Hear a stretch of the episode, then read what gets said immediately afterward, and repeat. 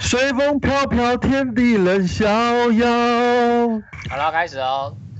哎，还是什么？哎、我又有听到那个声音了耶！我觉得应该是小马哦。你有听到吗风？散吗？没有，就是有一种一直在咳咳咳咳咳咳哎咳咳。哎，我的椅子。你真的是屁股很痒，是不是？我的椅子也会，但是你就尽量不要动就好了。哦，我刚刚不小心把我的那个计程车司机弄湿了。你为什么什么？你变从成计程车司机了，对啊，好烦哦。为什么你会弄翻？奶茶奶茶的那个露水滴到了书旁边，哦，所以不是奶茶本人，不是刘若英弄湿的那就啊好呗，当然不是那个奶茶。应该就退了吧，但是好痛哦。而且是签名书吗？对哦，啊，好吧， Oh 那 my 真的 God 是应该痛一下。 好，大家好，欢迎收听三个卖书人。今天我们要来跟各位分享骆以军的新书《计程车司机》。小马，你要来帮我们先介绍一下他的新书吗？已书经他以军，你刚刚叫以军吗？我都不知道你们这么熟哦。骆军先生，他有点像是非常奉献在小说写作的作家。因为像我有一个好朋友，他是骆以军的粉丝，然后我就有跟那个朋友聊啊，他就说他觉得骆以军的长篇小说虽然说篇幅那么大，然后文字看起来那么可怕、那么吓人，可是其实骆以军的小说要讲的东西都是非常简单的。比方说《西夏旅馆》就是在讲省级情节嘛，在讲消失的就是外省人嘛，只是他用西夏人当做隐喻嘛，就说这个其实也不算种族的种族，可是他可能在十几二十年之后就灭绝了，就不会再有这个自称说我是外省人。像女儿，他说女儿可能其实看起来好像很繁杂，不知道在写什么，但其实就是在讲人与人之间的相处，人与人之间的对撞。那像我自己读《匡超人》，也是觉得说他已经可以把文学的技法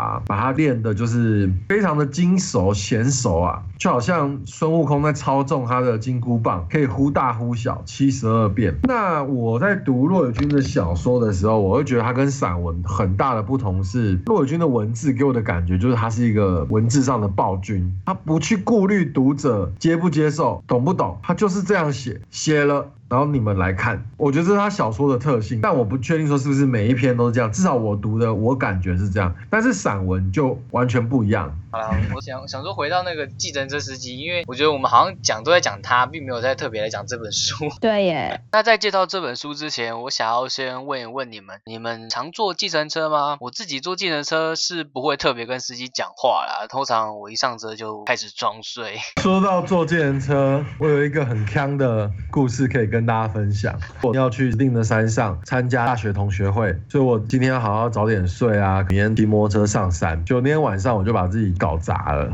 就可能喝醉了、喝挂了这样子。早上醒来的时候还在宿醉，就根本没办法骑车，我就搭了计程车，可能到了跳到大概差不多六百还八百吧，我有点忘了。我我除了台北车站到机场一千块那种以外，我坐过最贵的计程车就是我回山上同学会的这一次经历。哦，这个有枪吗？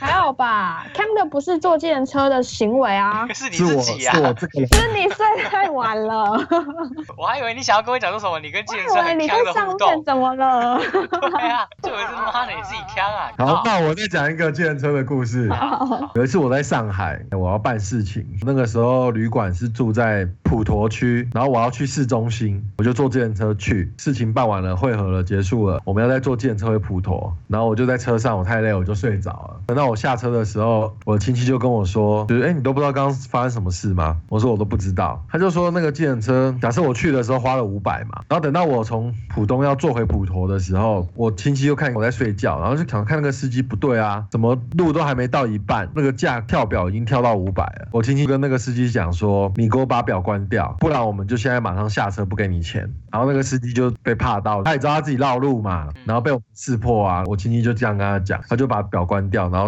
再载我们回普陀。然后他我下车我才知道啊，原来刚刚发生这件事情，我警觉性太差了。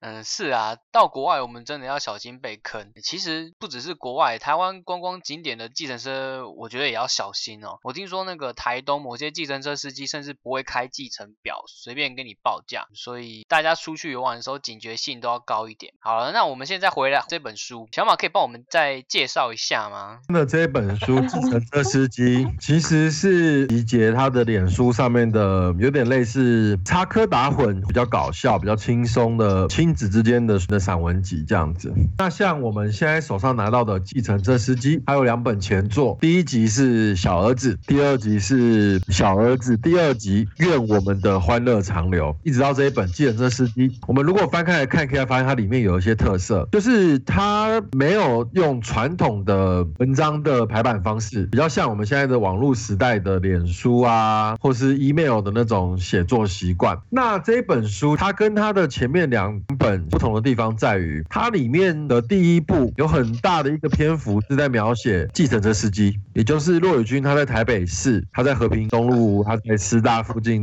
坐计程车到处移动遇到的司机们。但是因为可能骆宇军他坐的计程车还是不够多，所以他没有办法说整本的内容都是在写计程车司机。本书里面可能有有五个章节，它的第一章是写计程车司机，然后后面的章节其实就有点像是小儿子的延伸。好，那大概花了这样比较长的时间去介绍这一本书。好，那我们现在来听听看，就是我的另外两个 partner 他们有什么看法。他还 蛮轻松愉快的，就是幽默又很幽默，，对有有他的幽默存在。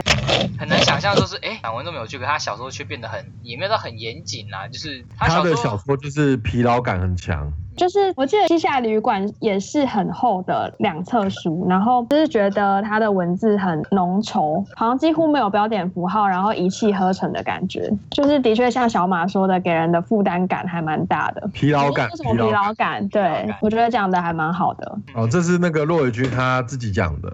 但我觉得，就是从他的散文里可以看得出他的精神吗？还是说他很浪漫，但是有一点忧郁，然后又很焦虑的？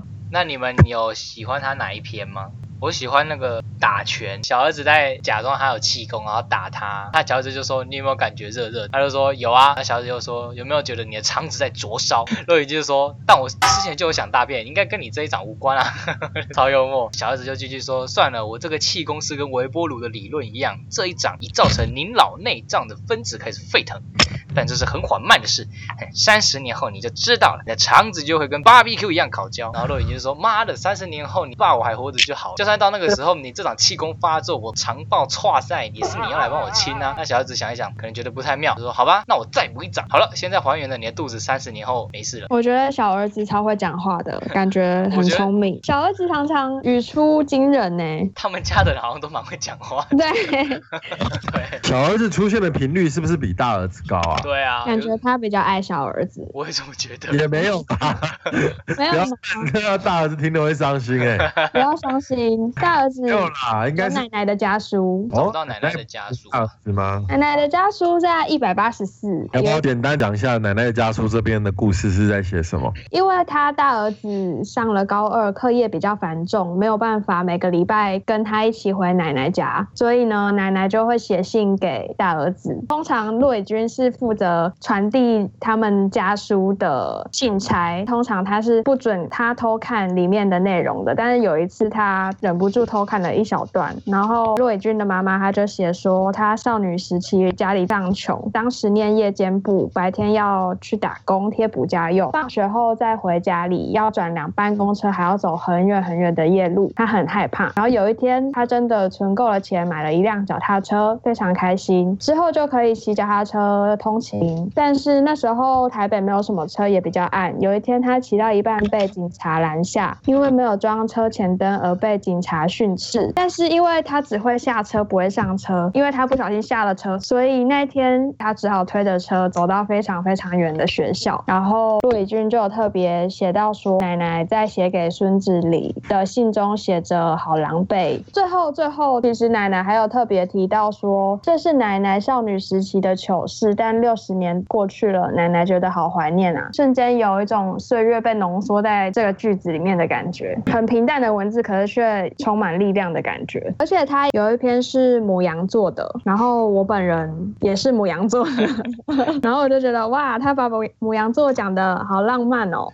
但是那篇的大意是在说，有一个计程车司机跟他说了很多很多的话，但是最后那个司机却问说：“你是母羊座的，对不对？”骆以军就说：“你怎么知道？”然后司机就说：“因为呢，我说这个通常没有人会听我说，通常会玩手机或把话题打断，很明显不想听的样子。但是我遇过会这样子衷心佩服我这个设计的客人，都会说：哇，超帅的，像小孩睁大眼睛，然后又很安心立刻睡着的，都是母羊座啊。然后就这样结束了。他真的是在那本书里面提到蛮多是自己是母羊座这件事哦情。好像是你也是母羊座吗？我是狮子座，你是狮子对，座，他是狮，不像狮子座。那你是什么座？小皮，天平啊，我们是天秤座。天秤座应该要怎么样？选择性困难。我觉得我也选择性困难啊。我们就是比平常人还要更选择性困难。其实天秤座蛮任性，我觉得我也很任性啊，还有一个就是很懒，真的很懒，超级懒的。我也很懒哎、我会不会是天秤座？通常天秤座不会跟人家吵架，他们想要每个人都好好的，然后也不想要被任何人讨厌。 我真的觉得我是天秤座。你说 什么店员都说他也是那。他应对该也啊，是我天秤。也我是觉得其中有一篇我很想要分享给大家，叫做《很久以后》，他用星球。做比喻，然后这个星球的这个意象在这这一篇里面又有了变化。我觉得他这一整篇，他花了那么多的篇幅，就是在铺陈他最后要讲的这个回马枪。你那个人，他离开了这个星球，他到了银河，到了宇宙，到了这么多没有你的世界去游走、去游玩。但有一天，他偶尔想到了，他回来看一看，你却可以站在这里跟他讲：“我一直一直把你的星球顾得好好的。”有一种蓦然回首的感觉，对我看到这一片的时候，我觉得哇，他又不小心把他的真货调出来了。钻出来了。对，这就是对啊他他写不小他写小说就是这种感觉。？对他忽然把他的真货抖出来了，我就觉得哦，你看看你，就好像一个圆心，它的东西永远都在那个圆心里，可是它抛出去的线索，每次抛出去的形状是不同的，可是到头来又是回到那个圆心。有一种很迷幻的感觉。这篇我真的非常想要分享给大家听啊，那你们看完这本书之后，会很想要有一个儿子吗不会，为什么？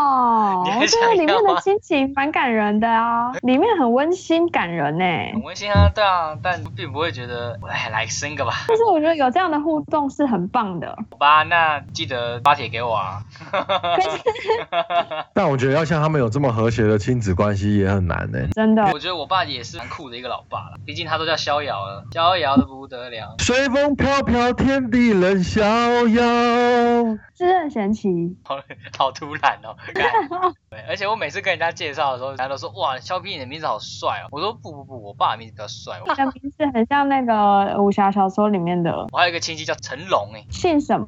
肖啊，像我们家有族谱啊，族谱上面就有规定说，第一代的人要中间那个名字要叫什么，然后第二代要叫什么，第三代要叫什么。那你们这一代就是这个字 哦。可是我也没有照那个族谱，哦， 我这一代应该要照族谱上来讲，要叫新新旧的新，我应该要叫马新。我总听起来好好笑，啊很好笑， 这可以播吗？ 反正大家听不到，大家只会听到马逼。然后他们就会很好 奇，我也有一个绰号叫马逼，马逼马逼，因为我有朋友都叫什么逼什么逼，啊，就是也是你们的族谱， 我们的什么不是抱什么？歉你在说什么哈？ 这是绰号，你怎么了？好啦，其实我们也差不多要结束了，跟大家推荐骆以军的《计程车司计机》。程车司机，哦，这是一本非常有趣的散文集，不只是内容幽默，它的书风也是非常可爱哦，每篇也都不长，呃可以在睡前你读个五分钟，带着愉快的心情入睡，或者是你午休读个一下子，转换一下心情，充个电，然后下午继续努力之类的。好，那我们今天就到这边啦，好，大家拜拜，嗯拜拜。我唱歌喽，拜拜。今天不唱歌不唱真歌，的吗？哦，好好好， 你期待吗？有点呢、欸 啊，不然我来唱一首拜拜歌。剪刀石头切，剪刀石头切，剪刀石头切。 拜，拜， 什么东西啊？好烂的歌哦。拜拜。拜拜。